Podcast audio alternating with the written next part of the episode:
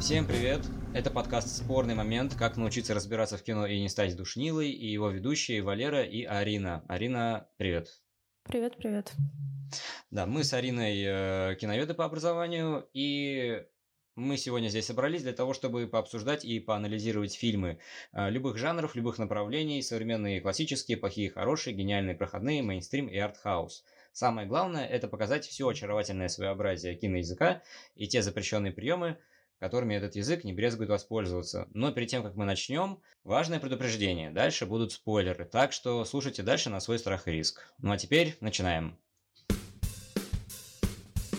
Тема сегодняшнего выпуска довольно интересная. Сегодня мы будем говорить про фильмы о временных петлях. Довольно занятная тема, о которую сломлено довольно много копий. Потому что одним людям эти фильмы не нравятся, другим людям эти фильмы нравятся, и, соответственно, качество самих фильмов в среде подобной тематики тоже бывает довольно различным. К тому же, сама тема временных аномалий довольно разнообразна. Она действует в совершенно различных жанрах, от мелодрамы до триллера, от комедии до хоррора, и каждый режиссер пытается как-то иначе посмотреть на эту проблему, как-то иначе воспользоваться временными манипуляциями, чтобы заострить внимание зрителя на определенных проблемах человеческого бытия, человеческой психологии, ну и, соответственно, одним из самых излюбленных жанров, в котором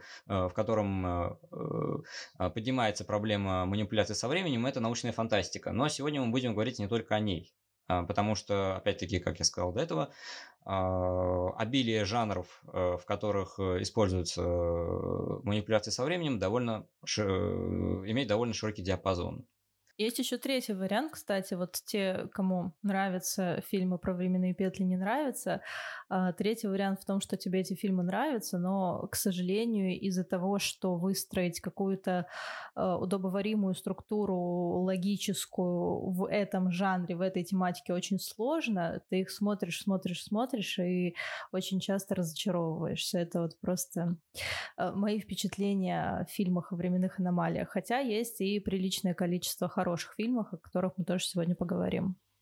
Да, и тут я хочу сделать одно замечание. Основная проблема фильмов о временных аномалиях, о временных петлях – это неспособность режиссера грамотно ввести зрителя в правила игры.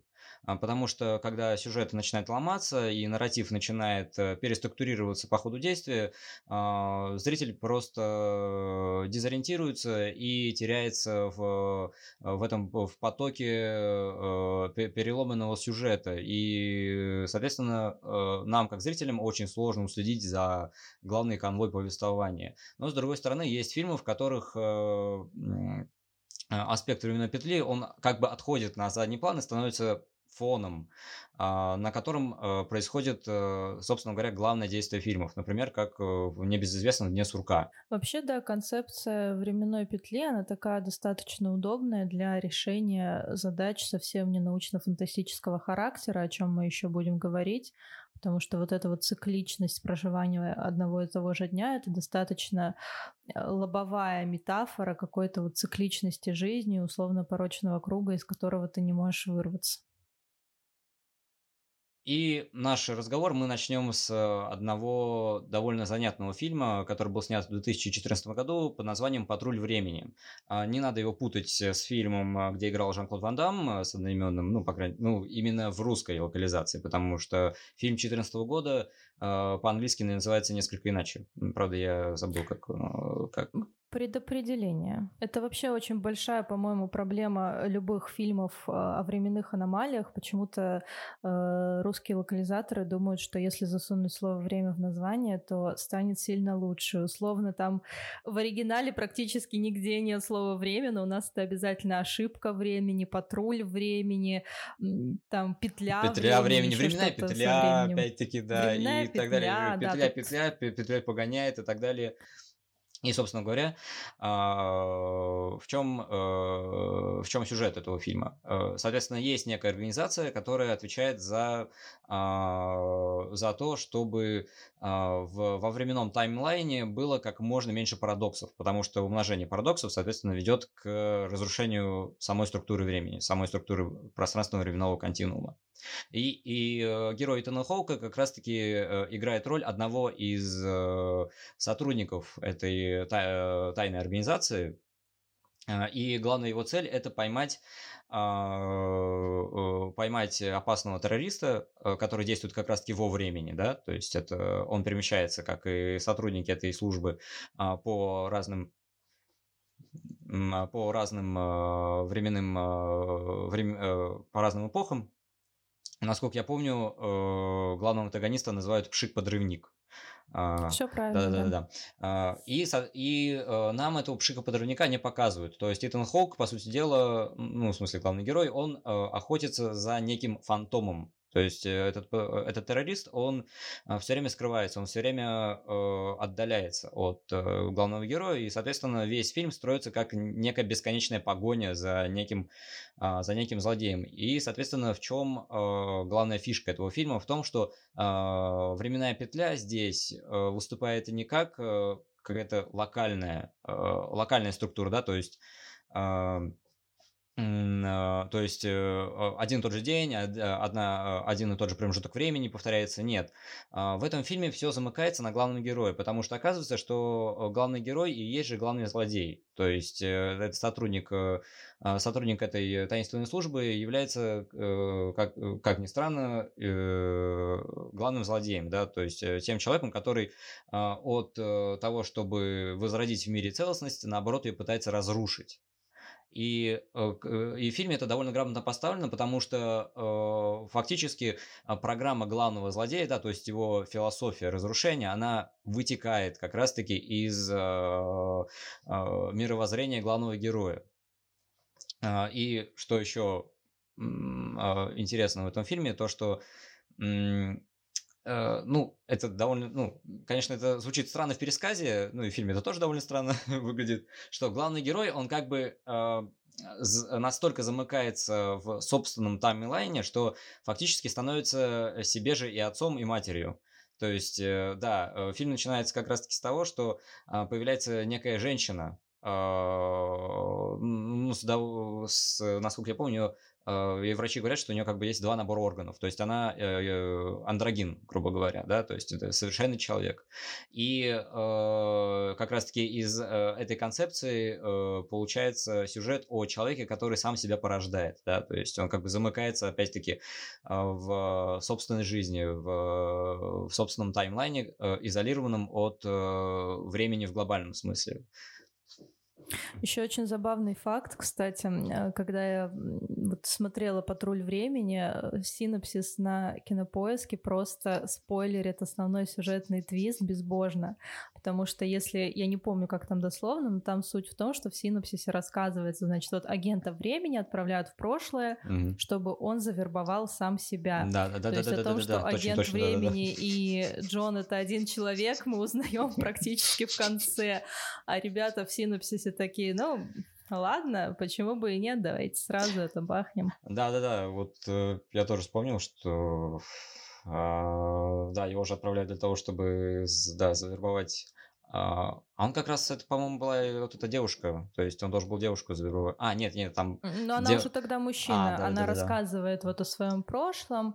Да, вот ты сказал, что она андрогин, скорее правильно ее будет назвать интерсексуалом, это, в принципе, медицинский термин, когда люди рождаются вот с двумя наборами половых признаков, правило, просто там уже, родители делают выбор, условно, кого оставить, а у нее этого выбора не было, и там только когда она... Была сиротка, в смысле, ее подкинули как раз-таки, она возникла из ниоткуда, но я имел в виду здесь не медицинский смысл, а как-то в более глобальном плане, понятно, со смысловой точки зрения, как этот фильм развивается.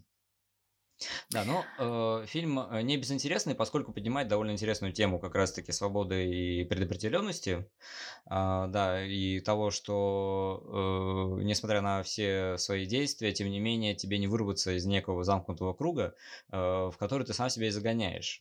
И этот фильм довольно интересно как раз-таки работает с моделью Эдипа. И я сейчас не говорю про инцест и все эти странные штуки, а про то, что человека к неким роковым событиям подводят как раз-таки те действия, которыми этот человек пытается как раз-таки от себя эти роковые события отодвинуть. Да, то есть, опять-таки, что было интересно в «Царе Эдипе», что Эдип фактически подвел себя как раз-таки к исполнению своего предназначения теми поступками, которыми он пытался избегнуть этого предназначения, да, то есть не убивать отца, там, не жениться на матери и так далее. И тем не менее, его знание об этом предопределении, соответственно, сыграло с ним довольно злую шутку, и он стал тем, кем должен был стать согласно пророчеству. И в «Патруле времени» это тоже работает, эта модель, и тоже довольно интересно показано. Опять-таки, как пространство и время, они смыкаются в призме одной человеческой жизни, которая тоже сама себя продуцирует постоянно по одному и тому же сценарию, по одному и тому же кругу. Что, кстати, тоже отсылает к довольно интересной проблеме как раз-таки в контексте фильмов о «Петле времени», что появляется некий невидимый режиссер, то есть некая невидимая программа, которая как раз-таки задает сценарий действий тех персонажей, которые оказываются во временной петле, да, то есть время становится неким фатумом, каким-то воплощением рока незримым, которое играется с человеческими мыслями, с человеческим сознанием и показывает, что любые из наших поступков так или иначе приводят к тому, что мы сталкиваемся с тем, чего пытались избежать. Любое действие героя предопределено заранее, и, как ты сказал, все попытки избегнуть, они приводят только к повторению этого цикла. Насколько я помню, это называется вот причинно-следственным парадоксом. Это вот у нас есть два основных парадокса, связанных с вот этими временными петлями. Это небезызвестный парадокс убитого дедушки. Если мы рассматриваем время как линейную последовательность, условно, если ты отправляешься в прошлое, убиваешь своего деда, да-да, то кто-то из своих родителей не был рожден, ты не появляешься, а раз ты не появился, ты не отправился в прошлое, не убил деда. Короче, вот в линейной структуре все эти временные петли, они абсолютно невозможны, потому что утыкается вот этот парадокс. И основной, и, пожалуй, наверное, единственный способ их решения — это замкнуть петлю, собственно, почему она петля, что это... Тут нет начала и конца, это события, которые разворачиваются по кругу и предопределяют сами себя. Ну да, но это как раз-таки, обращаясь к другому фильму, о котором мы сегодня тоже поговорим, это как раз-таки «Петля времени», где главный герой, да, понимает, что единственный способ выбраться из этого цикла, повторяющего все разрушение, это разорвать петлю. Но это, кстати, не только в этом фильме это происходит, это еще и происходит в «Дне сурка», но там немножко иной контекст. Аспект временной петли в «Дне сурка» уходит как раз-таки в фон, то есть он становится условием того, как развивается внутренний конфликт героя. И, соответственно, мы видим перед собой именно драму человеческой судьбы, которая не видит смысла в собственной жизни, то есть которая не видит смысла в тех событиях, которые его окружают. Опять-таки, возвращаясь к моменту освобождения, фильм довольно философичен и показывает, что нельзя, что сам момент попадания в петлю обозначает то, что в тебе есть те проблемы, с которыми ты не можешь совладать, которые ты не можешь никак разрешить, и как раз-таки их неразрешенность и толкает тебя на то, что ты переживаешь нечто снова и снова. Это как в Far Cry 3, да? Вот слова про безумие, да? Вот, и это действительно безумно, потому что тебе кажется, что ты должен совершить нечто, и тогда все будет хорошо, но пока ты не заглянешь именно вот в самую глубину своей души, да, вот в самую ее темноту, то ты не сможешь как раз-таки освободиться от этого цикла перерождений. Опять-таки, это как в «Дне сурка» поднимается как раз-таки и выражается тема восточной философии, да, то есть он попадает в эту кольцо сансары, кольцо перерождений, и пока он не пройдет определенное количество перерождений, пока его душа не станет, грубо говоря, совершенной, да, он не высвободится из этой временной петли, да, то есть здесь важен не столько логический момент, как раз-таки причинно-следственных связей, а именно момент осознания и принятия себя. И там же еще важный вот этот пункт, что осознание и принятие, вот ты сказал про перерождение, но в какой-то степени и про изменение. Там достаточно такой дидактичный получился фильм, потому что герой Билла Мюррея у нас вначале не очень хороший человек, условно, там эгоист, который думает о себе, вот, и который с каждым вот этим кругом, но опять же, это не работает так топорно в том плане, что когда он просто решает, условно, стать хорошим, чтобы вырваться из этой петли, когда он там этого мальчика падающего спасает с дерева, там еще кого-то, это не срабатывает. То есть, когда действительно он меняется и условно там отказывается от своего собственного эго в пользу другого человека, только тогда петля и разрывается.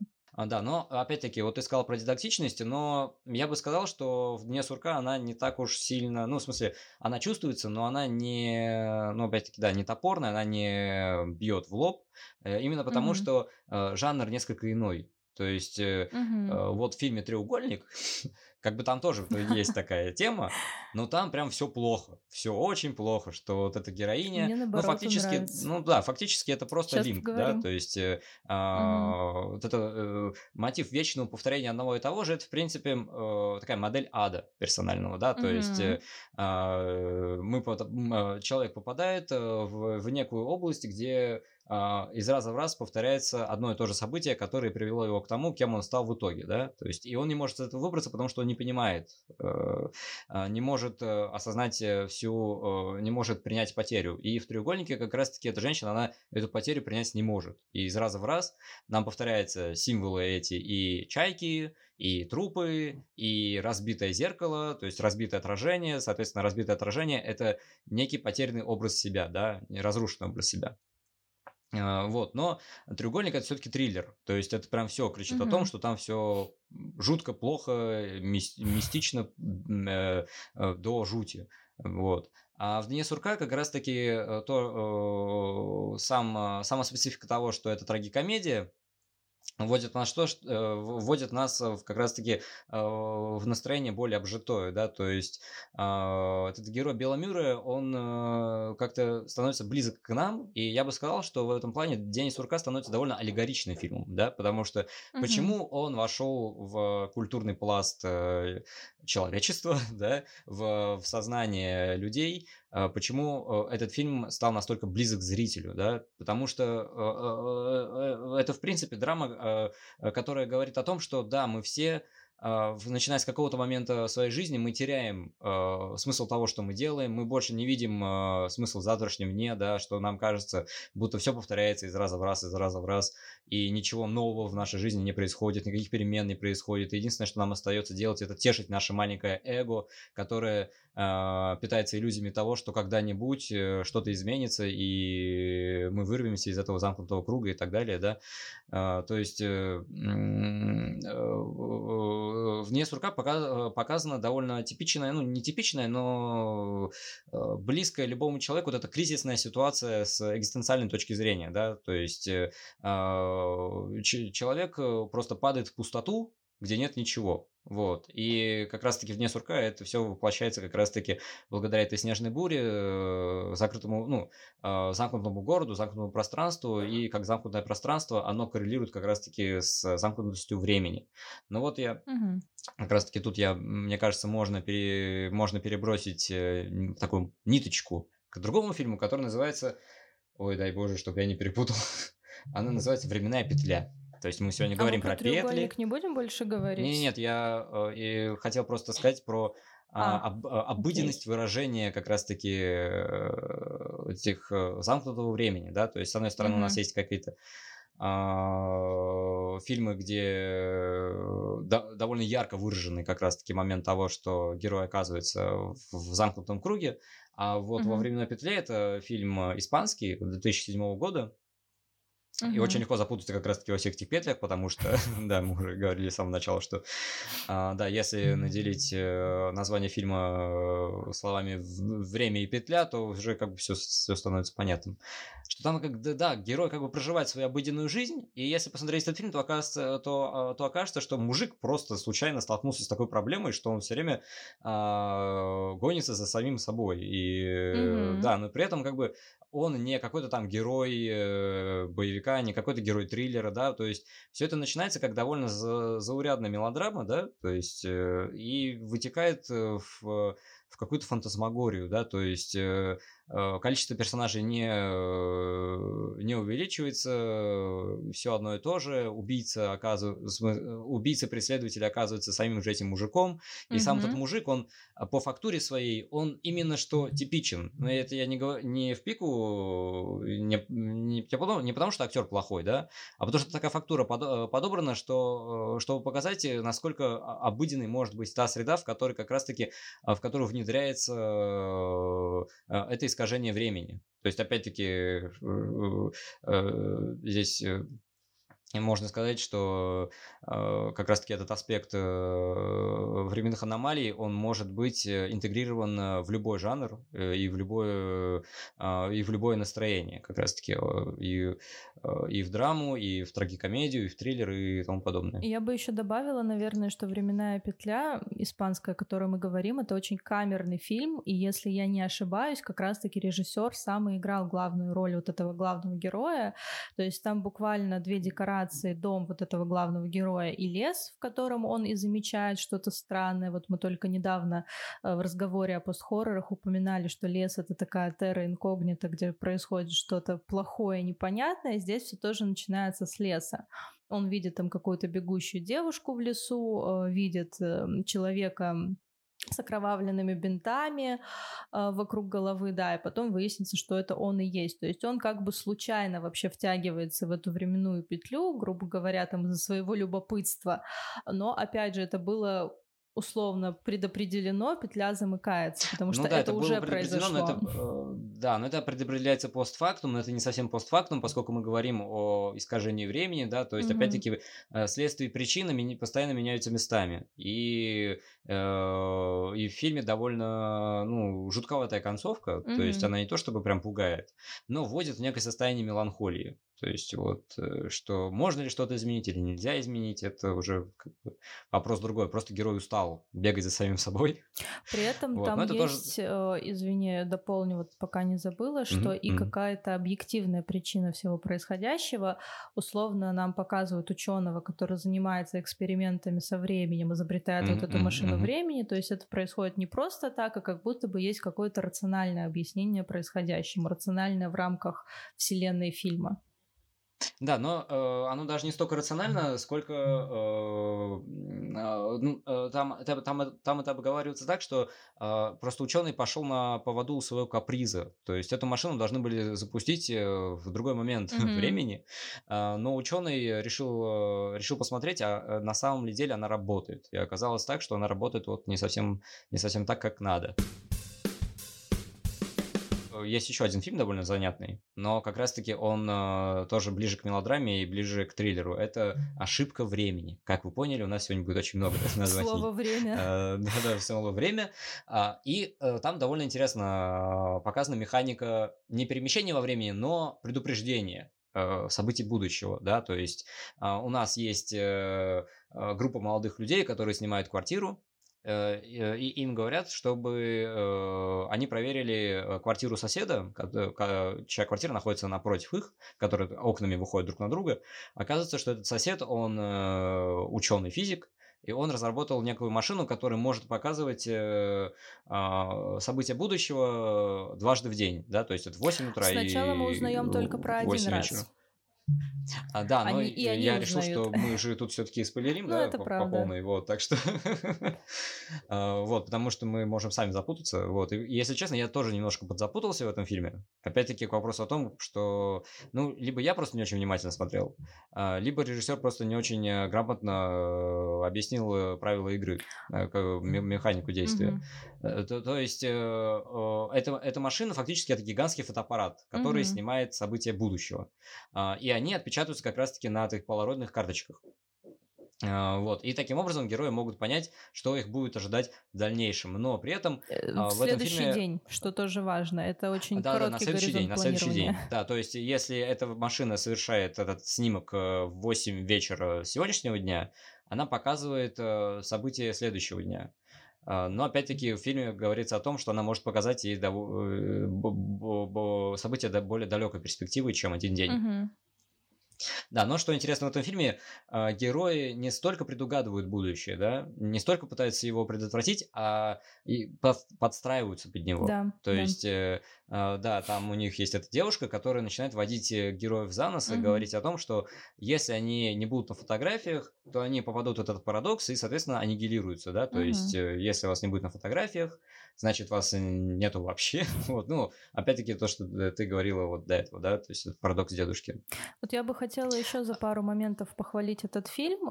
Первый ты, в принципе, уже озвучил, что, по сути, это такая иллюстрация самоисполняющегося пророчества, потому что вроде как это на фотографии отображено, но в какой-то момент, да, герои действительно начинают программировать вот это свое будущее, и даже когда они пытаются изменить, когда главная героиня в конце там хочет снять, по-моему, полицейские ленты вот эти опечатанные, то уже ничего не получается. И второй момент, за который я хотела бы похвалить этот фильм, не знаю, возможно, это было исключительно мое восприятие, но когда вот ты читаешь синопсис и видишь, что герои в какой-то момент начинают видеть на фотографиях нечто, что их пугает. Ну, ты представляешь какие-то банальные решения проблемы, условно там они видят кого-то, чей-то труп, кого-то там не в том состоянии, в котором они должны быть.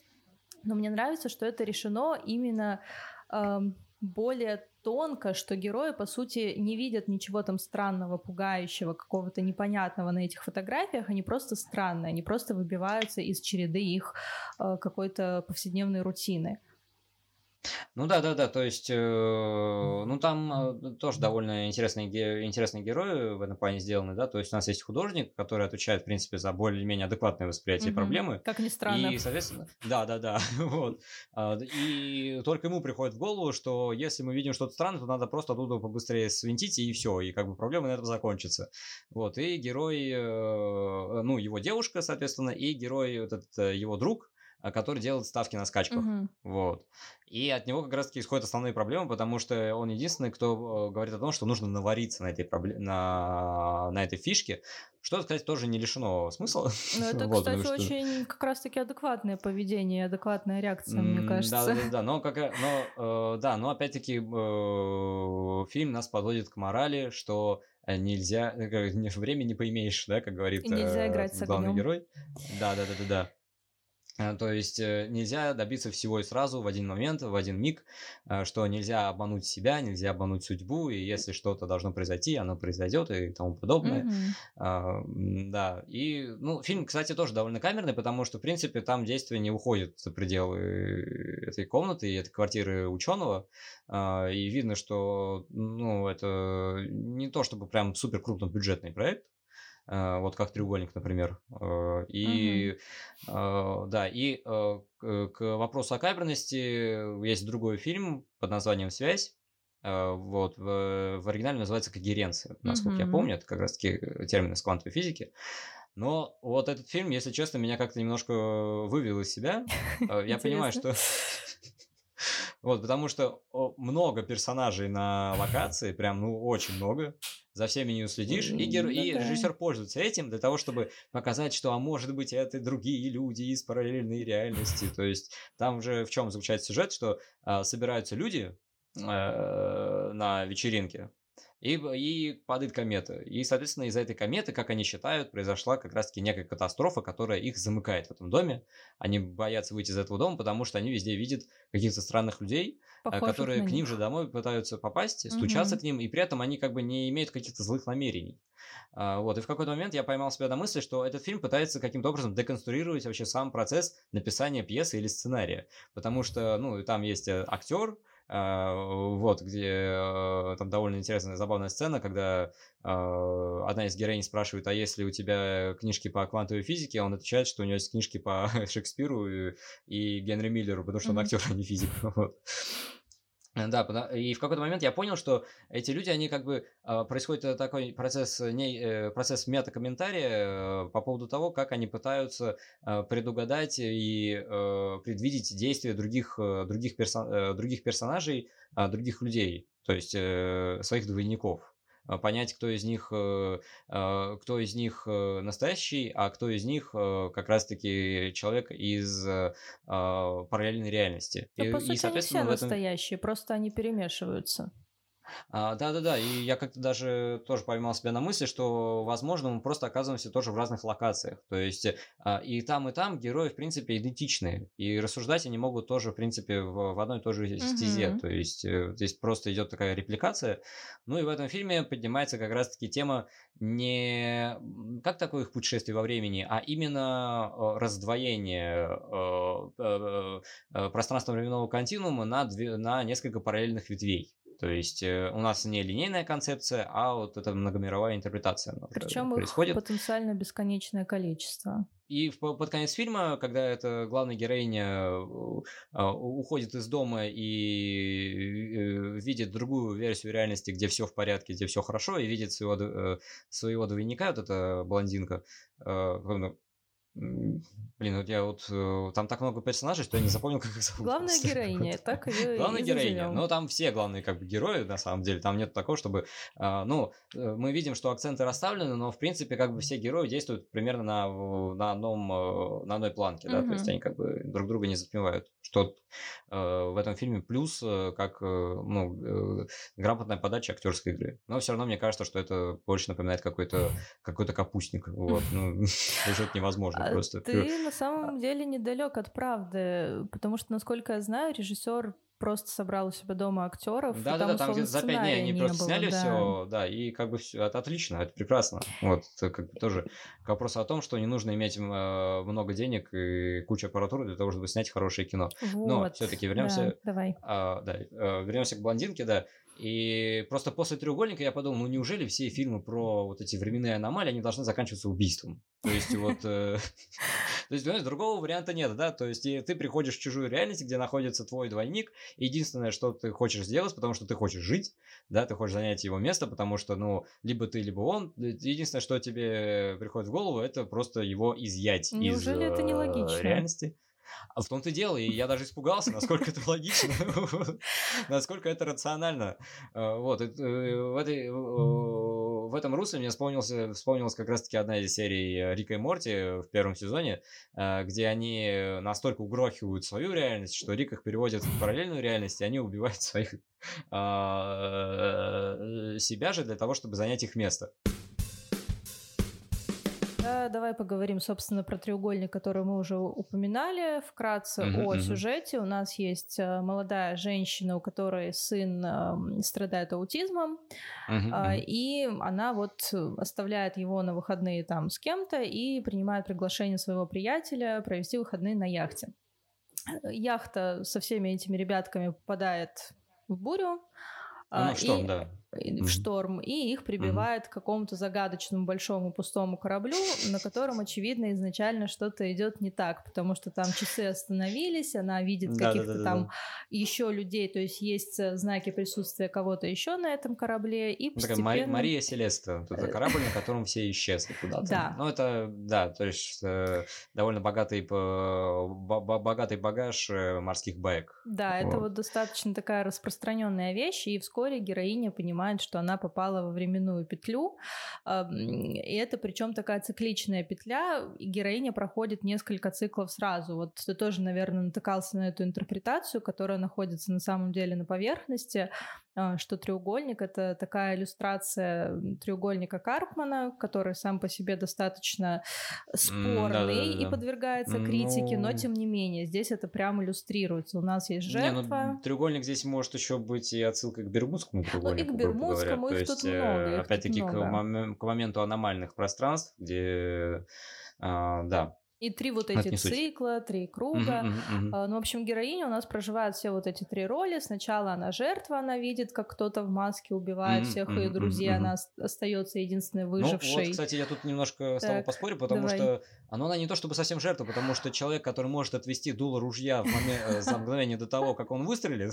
Ну, это условно. Это, видите ли, да, такая условность. Это прям какой-то Джейсон Борн просто начался с какого-то момента, да, и она как бы не останавливается перед тем, чтобы там взять ружье, начать стрелять и так далее. Но это опять-таки от роли жертвы к спасателю, да. Когда она пытается как-то спасти всех своих друзей от смерти, а потом она понимает, что человек в маске с ружьем, это она сама, и она должна убить их всех, чтобы вернуться домой. Что она, собственно, и делает, становится агрессором. И вот тут тоже достаточно интересно, что это, ну, абсолютно замкнутый цикл, с которого нет выхода, потому что когда ей кажется, что этот выход есть... Она приезжает домой, там забирает сына, уезжает с ним. Оказывается, что она и это проживала. Убивает своего двойника, естественно. Она снова узнает, что она проживает тот же самый цикл, они попадают в аварию, и она возвращается на яхту. То есть, условно, у нас опять есть какое-то рациональное объяснение происходящему. Там, условно, можно это прочитать как историю вот этой женщины с ребенком, которые попали в аварию, погибли, и она теперь вот гоняется по этому кругу. Да-да-да, вот я тоже как бы пришел к мысли о том, что фактически весь фильм, он просто построен так, что этот корабль и все эти действия в повествовании, которое там происходит, это фактически просто история о чистилище. Да, то есть женщина проходит одну и ту же травму, одно и то же событие, которое роковым способом повлияло на нее. Да, ну вот мы заговорили про фильм «Предчувствие», как раз-таки про неизбежность определенных событий. Я, правда, немного не понимаю, в чем смысл названия «Предчувствие», потому что, в принципе, фильм не о предчувствии, а о том, что у главной героини ломается просто ее таймлайн, и она начинает жить в разных днях. То есть она просыпается в день, когда погибает ее муж, потом она просыпается в день, когда ее муж еще жив, потом она опять-таки просыпается в день, когда идет траур по мужу, и так далее, и так далее. И она пытается спасти мужа, и это довольно топорно и уныло сделана сцена смерти мужа, если честно, вот, потому что я не понимаю, откуда в американском кино этот клише неостановимого грузовика, то есть, ну, чувак...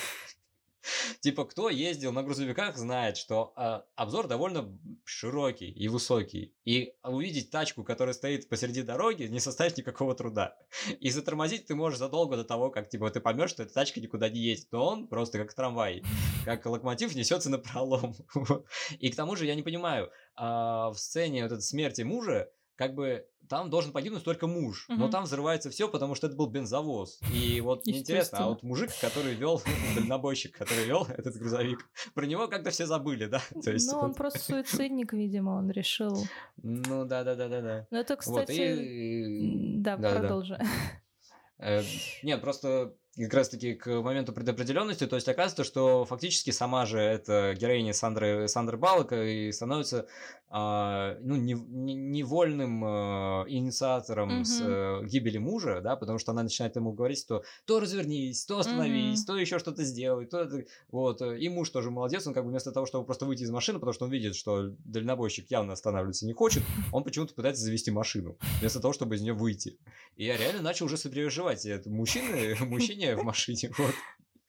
Потому что, ну, реально, чувак, просто выйди из тачки и все, типа, ты просто новую купишь, вот, потому что у вас там средний класс, как бы все в порядке, вот. Да, но это не единственная проблема предчувствия, вот у меня на самом деле с ним было очень большое разочарование, потому что по синапсису прикольно, и сама идея интересная, что ты проживаешь неделю в таком разобранном состоянии, дни меняются местами, но там же есть вот этот чудовищный просто киноляп, который ты наверняка заметил, про который даже на Кинопоиске вынесено отдельно, отдельно.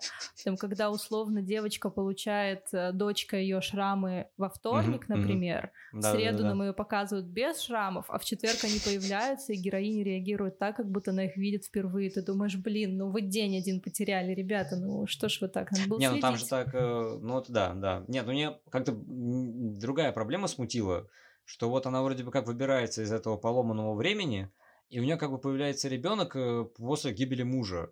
И то есть вот как я должен это вот... То есть у нее не появляется ребенок, она беременеет, то есть там показывают, что она типа уже... Что да, у нее как бы не первый месяц беременности, и как бы до этого священник говорил, что нужно ценить каждый момент времени, который у нас есть, да, это каждый день прожито, это чудо и так далее, и так далее. Вот, и как бы, ну, возникают вопросы, как бы она что, она как, насколько быстро она забыла про мужа, вот, что как бы решила жить заново, вот, и как бы у меня возникли просто вопросы к тому, что какая-то часть фильма, где героиня справляется с горем утраты, она просто вот, отрезали и выбросили, короче. Вот, потому что единственный вывод, к которому они пришли, что семья – это хорошо, и что нужно любить друг друга, и тому подобное, и тому подобное. А и концовка фильма, она такая, бац, все, она уже прошла этот процесс скорби, процесс утраты, отрицания, и все, у нее, опять-таки, все на мази. Поговорим мы еще про один фильм, самый такой известный, пожалуй, на эту тему. Да. Про эффект бабочки. Да, ну, собственно говоря, эффект бабочки – это довольно известная концепция, да, то есть, опять-таки, возвращаясь к Брэдбери, да, где одно некое незначительное изменение во временной линии может повлечь за собой просто катастрофические последствия. Да. И, собственно говоря, в чем сюжет фильма? В том, что главный герой обнаруживает в себе способность перемещаться в те моменты своего прошлого, о которых он пишет в дневнике. Ну, кстати, довольно занятная штука. Вот, то есть, главный герой в течение почти всей своей жизни, начиная с 7 лет, он ведет дневники. То есть, он рассказывает о том, что он переживал и так далее. И в зрелом возрасте, будучи студентом, кстати, тоже довольно занятная концепция, да, то есть, как бы облегчилась жизнь студентов, если бы они могли возвращаться во времени назад. А если вперед, так вообще сразу уже после зачета. Ой, да, это прям здорово, это прям прекрасно. Особенно там, где у них есть нормальное трудоустройство и тому подобное. Это уже не в будущее, это уже в параллельную фантастическую реальность. Это уже утопия. Утопия — это место, которого нет. Да-да-да. Вот. И, соответственно, когда герой прочитывает эти свои заметки, свои записи в дневнике, он возвращается как раз в тот день, когда были сделаны эти записи. И, соответственно, он может менять события прошлого, но они меняются таким образом, что в настоящем он оказывается в совершенно другом мире. То есть в мире, который изменился, соответственно, тем изменениям, которые он произвел в прошлом. И эффект бабочки показывает, что несмотря на все свои стремления изменить мир к лучшему он не поменяется. То есть, тем не менее, будут какие-то побочные эффекты, которые ты все равно не сможешь никак предотвратить, никак исправить. Соответственно, опять-таки, время здесь тоже выступает как некий фатум, как некий невидимый режиссер, да, который выстраивает повествование таким образом, что герой так или иначе постоянно возвращается к одной и той же проблеме, что ничего к лучшему изменить нельзя. Да, мне кажется, тут есть еще такой момент, что условно все вот эти варианты его жизни, они не очень хорошие, и тут ты встаешь просто перед выбором, а чем ты готов пожертвовать, там, условно, своей девушкой, которая становится наркоманкой, там, своим физическим здоровьем, когда ему отрывают, если не ошибаюсь, ногу или руку, то есть все равно тебе да, у него руки отрывают, придется чем-то жертвовать, да. Руки, да, точно. Так что как-то так. Если честно, мне устроил вариант, где он предотвращает эти съемки вот этого извращенца в подвале. Ну и брат, он как бы и так изначально был садистом. Ну вообще вот, да, вообще да. Да, я как бы думаю, да, ну чувак, ё-моё, у тебя все так получилось отлично, типа, фильм можно было закончить на этом, как бы и все. А потом показывают, что брат, оказывается, тоже может перевоспитаться, что он может стать проповедником, что он может преодолеть в себе эту темную личину и тому подобное. Но все-таки мне кажется, что фильм как раз-таки сам себе ставит в этом плане палки в колеса и показывает довольно нормальную альтернативу. Вот, в самом начале практически. Да, а знаешь, в чем самая большая проблема этого фильма? Нет. Расскажи. В том, что Эштон Катчер очень плохой актер. Ну, знаешь, вот как студент, мне он понравился. То есть он такой немножко с прибабахом чувак, и типа, и нормально, как бы. И другое дело, что он как бы не может отыграть типа взрослых людей. Ну, в смысле, что у него такая пластика, что в него, как в его игру, как бы слабо верится. Вот. Я бы не сказал, что он прям совсем ужасный. Но да. Ну расскажи, чем тебе не понравился?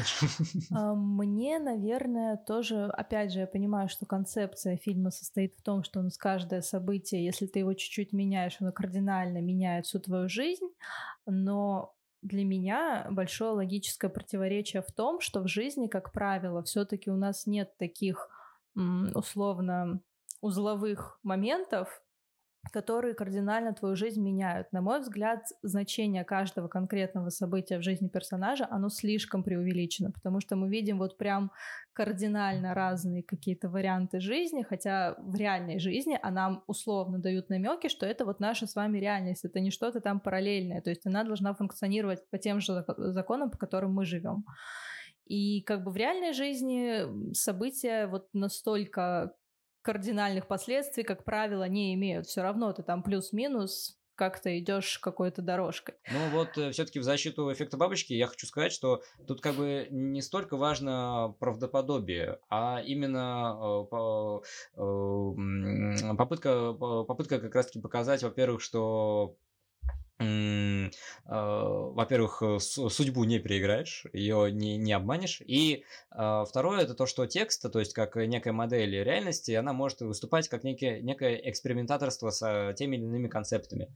То есть если там взять, допустим, ту же самую научную фантастику, да, ну, чем хороша научная фантастика, что она берет какие-нибудь социологические или философские парадигмы и как-то их обыгрывает, как-то с ними экспериментирует как раз-таки на ментальном поле. И в эффекте бабочки как раз-таки, как, на мой взгляд, есть тоже момент эксперимента, да, то есть вот то, что ты сказала, что в жизни может не быть таких узловых моментов, но это как бы другая философская концепция, которая нас как раз-таки отсылает к тому, что наша жизнь, она не настолько сильно детерминирована, чтобы вот какое-то наше решение, оно выстроилось в какую-то другую временную линию, да, там, как в этой самой мировой интерпретации, да, где как бы различные решения, оно нас выводит в некую другую ветку нашего развития, и есть какая-то параллельная ветка, где мы по-другому просто совершили другой выбор и, соответственно, живем в соответствии с этим выбором, совершенно абсолютно другим.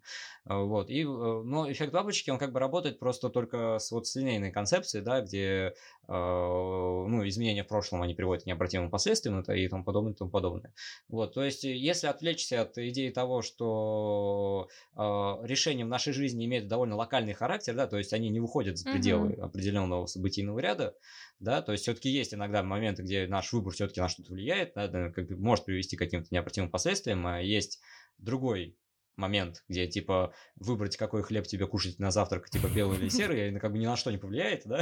Ну, как знать, ты просто второй вариант не видел. Да, опять-таки, эффект бабочки, да, собственно говоря, почему это эффект бабочки, да, то есть там взмах крыльев одного маленького существа может спровоцировать ураган в океане, да?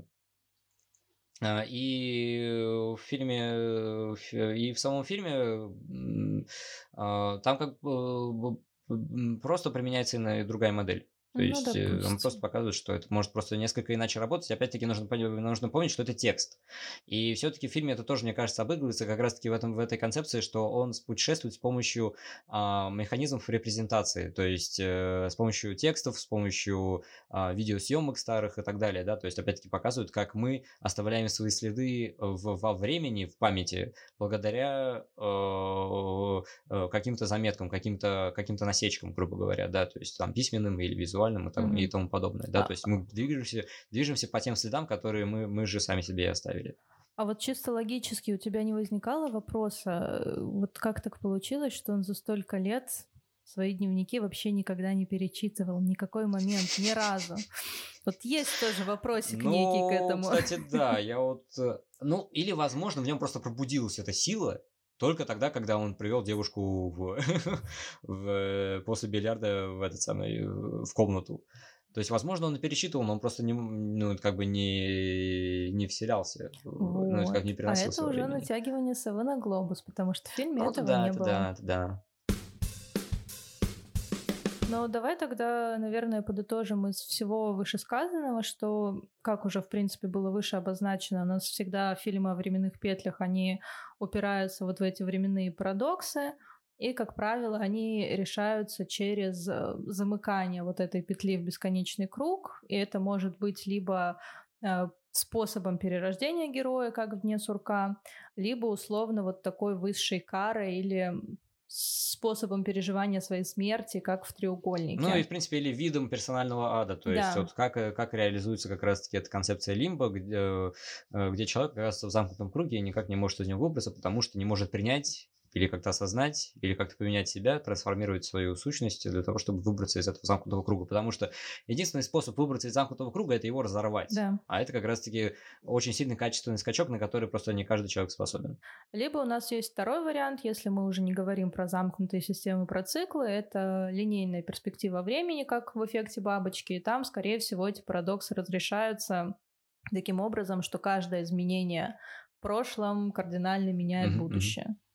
Да, ну, либо же как в «Патруле времени», где оказывается, что герой, ну, что антагонист и протагонист – это фактически одно и то же лицо, да. И временной цикл распространяется на все повествование в целом. И вот, более и фактически... того, он сам свое порождение, сам... Да, и сам «я тебя породил», так сказать, и я тебя и убил. 100%. Итак, дорогие друзья, мы на этом заканчиваем сегодняшний подкаст и напоследок хотим назвать вам фильмы, о которых мы сегодня говорили, и источники, на которые мы опирались. Но, в принципе, источников, мне кажется, на сегодня будет не так уж много, потому что практически мы единственным, что мы пользовались, это непосредственно самими картинами, о которых сегодня велась речь. Итак, прежде всего, это «Патруль времени» 2014 года. Вряд ли 1900. Да.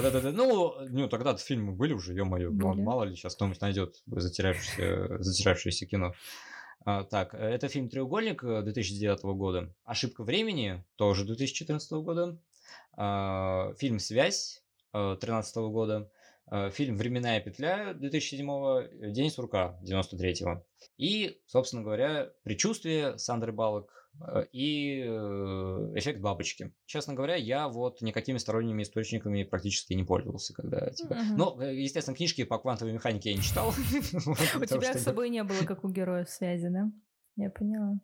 У меня источников как таковых нет. Это страничка на Википедии про временные парадоксы, которые, в принципе, уже достаточно много обговаривались где бы то ни было. Так, ну, в принципе, эти фильмы, они достаточно, несмотря на внешнюю, наверное, сложность, там, если мы говорим про структуру сценарную, они часто сами себя объясняют, просто потому что если ты правила игры зрителю не объяснишь, он ничего не поймет, поэтому тут... Да, но это как бы работает не только в фильмах о временных петлях, просто в них за счет усложнения структуры как таковой нужно суметь грамотно ввести зрителя в игру. То есть, чтобы он понял грамматику текста, прежде всего. А иначе это все превратится просто в фильм Дэвида Линча, без Дэвида Линча. Это уже тема отдельного подкаста про Линча. Это да, ну это ж на дальнюю перспективу, если повезет. Так, ну что ж, на этом тогда все. Подписывайтесь на канал, ставьте лайки, делитесь своим мнением в комментариях и не забудьте поделиться этим выпуском со своими друзьями. Мы с вами прощаемся, дорогие друзья, и услышимся уже в другом выпуске. До свидания. Пока-пока.